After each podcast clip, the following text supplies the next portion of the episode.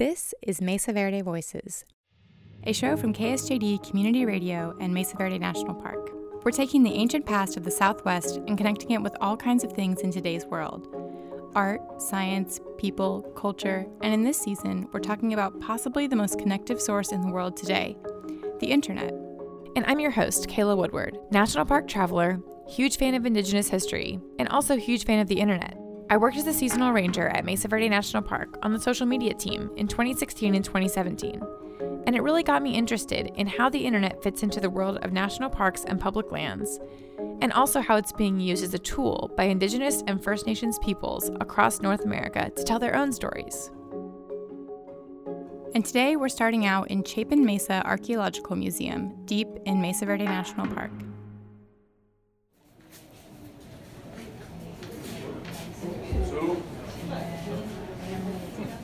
If you visit the Chapin Mesa Archaeological Museum, the first exhibit you'll see is usually the busiest.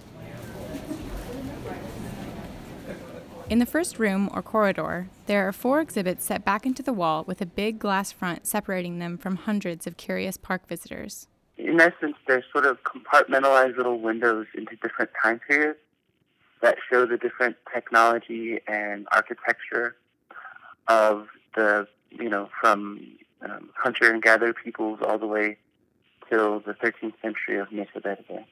This is Venancio. My name is Venancio Aragon, and I've been a ranger, an interpretive ranger at Mesa Verde National Park for eight years.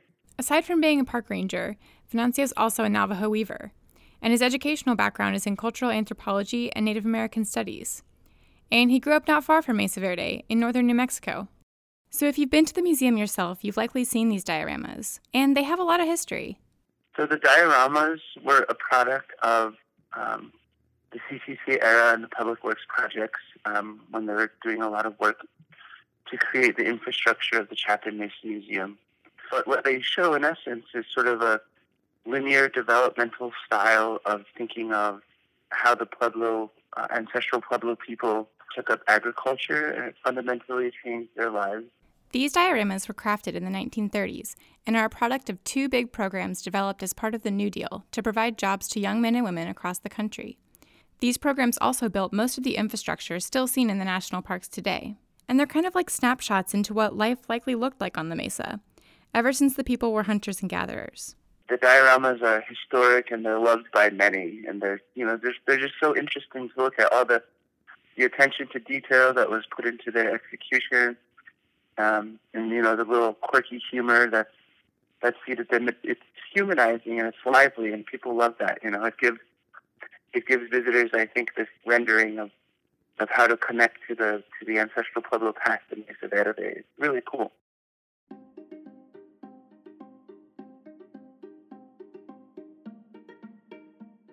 However, on any given busy summer day, you may be able to stand in the museum and hear the same comment uttered by visitors of all ages. They're all naked. Across all four scenes depicted, you'll see many bare chested women and naked children, with the men usually wearing loincloths. And over the course of the last almost 80 years, this has become a bit of an issue. The reason being, through oral histories from descendants of Mesa Verde, and from archaeological research that's been conducted since the 1930s, there's evidence that these people did wear clothes, and more than just loincloths. And while this may not seem like a big deal, it tends to perpetuate a stereotype about Indigenous people. In the early 20th century, there was a predominant narrative that showed Indigenous people as primitive humans maybe not very sophisticated or civilized, since their traditions and cultures didn't align with modern American or European ideas of what sophistication and civilization looked like. So here's what we know now about what these people may have worn.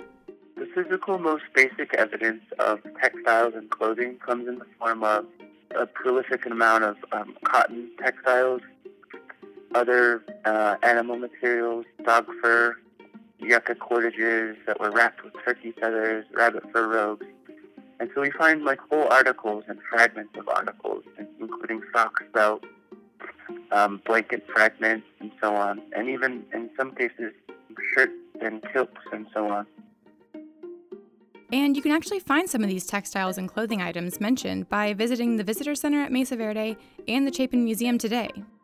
So while the park has since found evidence of this range of clothing, there may be another reason that the figures in the dioramas are not clothed. You know, we don't know if they had blankets on all the time, or if everybody had shirts, or if loincloths were just like the standard, you know, um, summer wear. We don't really know that, but the very presence of these textiles in the archaeological record indicates to us that perhaps we might have um, sold the ancestral Pueblo people a little short by not clothing them fully. We've learned a lot in the last 80 years, and while these dioramas show an impressive amount of detail and personality, there's likely reasons why this detail about clothing has been left out. Like Venancio said, they're kind of like snapshots of ancient Pueblo life through the lens of the 1930s young American men who created them. So, what does the park do with this information now? The dioramas have been illustrating life on the mesa for decades, and at this point in time, they are historic themselves. Do we take them down? Do we cover them up? Do we set to work making tiny full wardrobes for each scene? So, hi, this is Kristy Sholly, Chief of Interpretation and Visitor Services at Mesa Verde National Park. In the fall of 2017, Kristy Sholly was contacted about a project that could help with this problem. So, the Augmented Reality Project is a collaboration between Ball State University's Institute for Digital Media Arts and the park. And we're excited to use the dioramas at the museum to enhance the visitor's experience through this technology. So, we think augmented reality can help provide visitors with different perspectives, a more accurate interpretation of ancestral Pueblo culture, and greater access to our sites. Augmented reality. Many of you may not know what that means, or maybe you've heard of it and you've also heard of virtual reality, but you don't know the difference. Well, I was kind of confused too. So, to get some clarity, I took a trip to Muncie, Indiana, to Ball State University's Institute for Digital Intermedia Arts, also known as the IDIA Lab. Uh, well, welcome to the lab. I'll, I'll, I'll do it like I'm really doing a tour about a dozen years ago, like I said, we got into virtual reality and simulation in particular. And I met up with the director of the IDIA Lab, John Filwalk. Over the years, as the technologies have evolved, we've embraced, um, uh, you know, augmented reality and the phone and m- mobile applications and things like that. Um, all these things we do in the service of either teaching and learning or museum interpretation, cultural heritage interpretation. We work a lot with archaeologists, historians, but everything really is kind of centered around 3D in some way or another. When John and his colleagues approached Mesa Verde about this project, they showed examples of similar projects they'd completed one about Stonehenge, one about the ancient sites in Rome, and another Native American site, the Adena Hopewell Mounds, located near present day Anderson, Indiana. These examples were all web based interactive projects, and you can actually check them out by visiting our website. But the proposed project at Mesa Verde is a little different. With Mesa Verde, it's different because we're showing the physical model with the virtual model imposed. Here's how it'll work. The idea for this project is that visitors would download an app to their mobile device, phone, or tablet, then open the app, and then they'd be able to stand in front of the dioramas and see them kind of come to life. The way John described it, it's kind of like the game Pokemon Go, where you're seeing your surroundings through the device's camera, and digital elements are integrated into that real environment. It's taking a, a digital or virtual reality and superimposing it through your your phone or your tablet over physical reality. So, um, so then it's sort of like we talk about this kind of technique as a magic mirror, where you could hold up your phone instead of taking a picture of just what you see, you see what you see plus the addition of something else that really isn't there. This app will use the device's camera to show the diorama on the screen, what it looks like now, and then it will digitally add elements such as moving people doing chores, smoke coming from the fires, or turkeys strutting around. You'll point your device up at the diorama and it'll come to life in different ways. Maybe somebody's going up and down a ladder, or cooking, or basketry, you know, pottery, whatever acti- daily activities. And these digital characters would be able to demonstrate those clothing items that don't currently appear. So I can take you over here and um, Adam's doing a number of things and multitasking, but he does have uh, some work up that we just started on the Mesa Verde project, which I thought would be fun for you to see. John and his students were gracious enough to show me what they're currently working on for the project. And so right now we're building uh, the people that will get embedded back into the digital environment. So do you want to do another spin of him? During my tour of the IDIA Lab, the absolute coolest thing I observed is that the same level of attention to detail and craftsmanship that went into those original clay figures at Mesa Verde is going into the digital replicas today. So what we're doing too is we're trying to make him feel like the clay people that are already there. So we're, we're modeling his aesthetic after the aesthetic that is installed in the museum.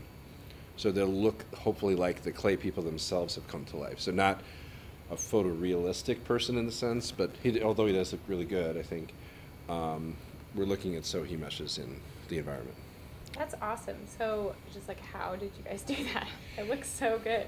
So this program um, is basically like working in clay. So it's called Mudbox, and Adam could probably show us a bit of how it works. But you can essentially push and pull the pixels around as if it were wet clay. For Mesa Verde National Park, this project is about more than just adding clothing items to the dioramas. There's several goals that we're hoping to achieve through using augmented reality. We already know that the dioramas are an important part of the history of the park, and they really are works of art in themselves. The park has three main goals with this project. First is to conserve the dioramas in their original state in the museum. Second is to provide a more accurate story of the ancestral Pueblo people. While we can appreciate the dioramas for their accurate representations of structures and objects, the people portrayed within the dioramas are really seen through the lens of the perspective of people in the 1930s of the American Indian people.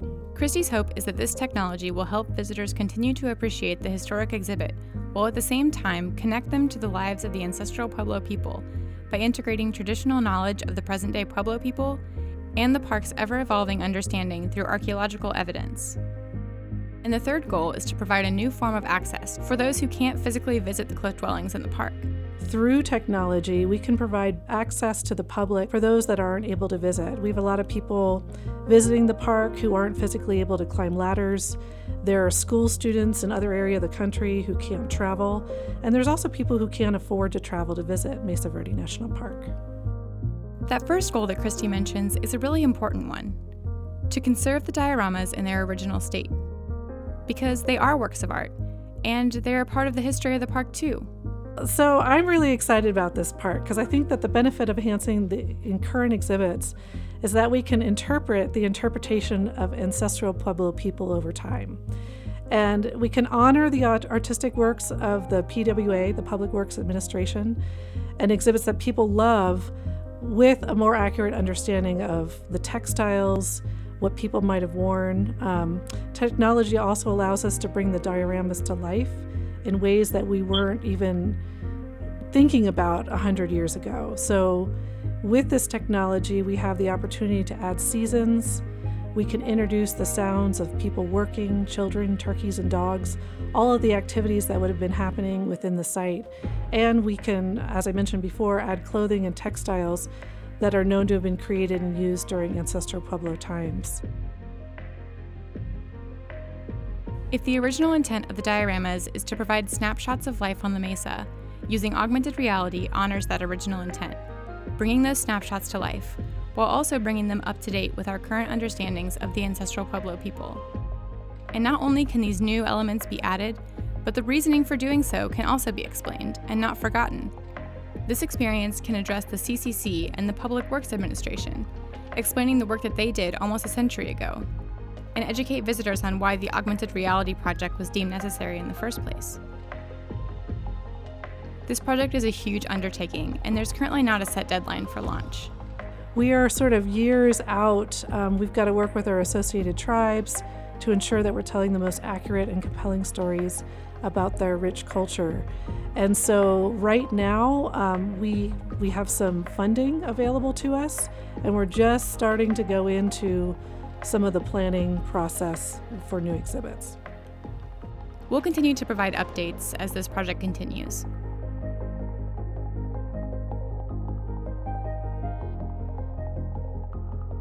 Our show is produced and edited by me, Kayla Woodward, with additional recording by Tom Yoder and Robert Dobry of KSJD Community Radio, and Bailey Springmeyer at Mesa Verde National Park. Special thanks to Delovai Danipa for research this season, and thanks as well to Cindy Cooperrider, Brian Forrest, and Katie Miskevich, who helped with research for this episode. To see additional content for this episode, including a link to the Ball State IDIA Lab's work from Stonehenge in Rome, visit mesaverdevoices.org.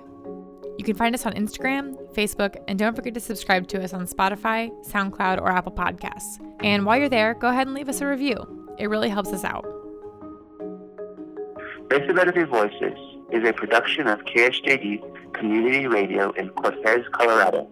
It's produced in partnerships with Mesa Verde National Park and the Mesa Verde Museum Association, with additional support from the Ballantyne Family Fund, Aramark, and Concepts 360.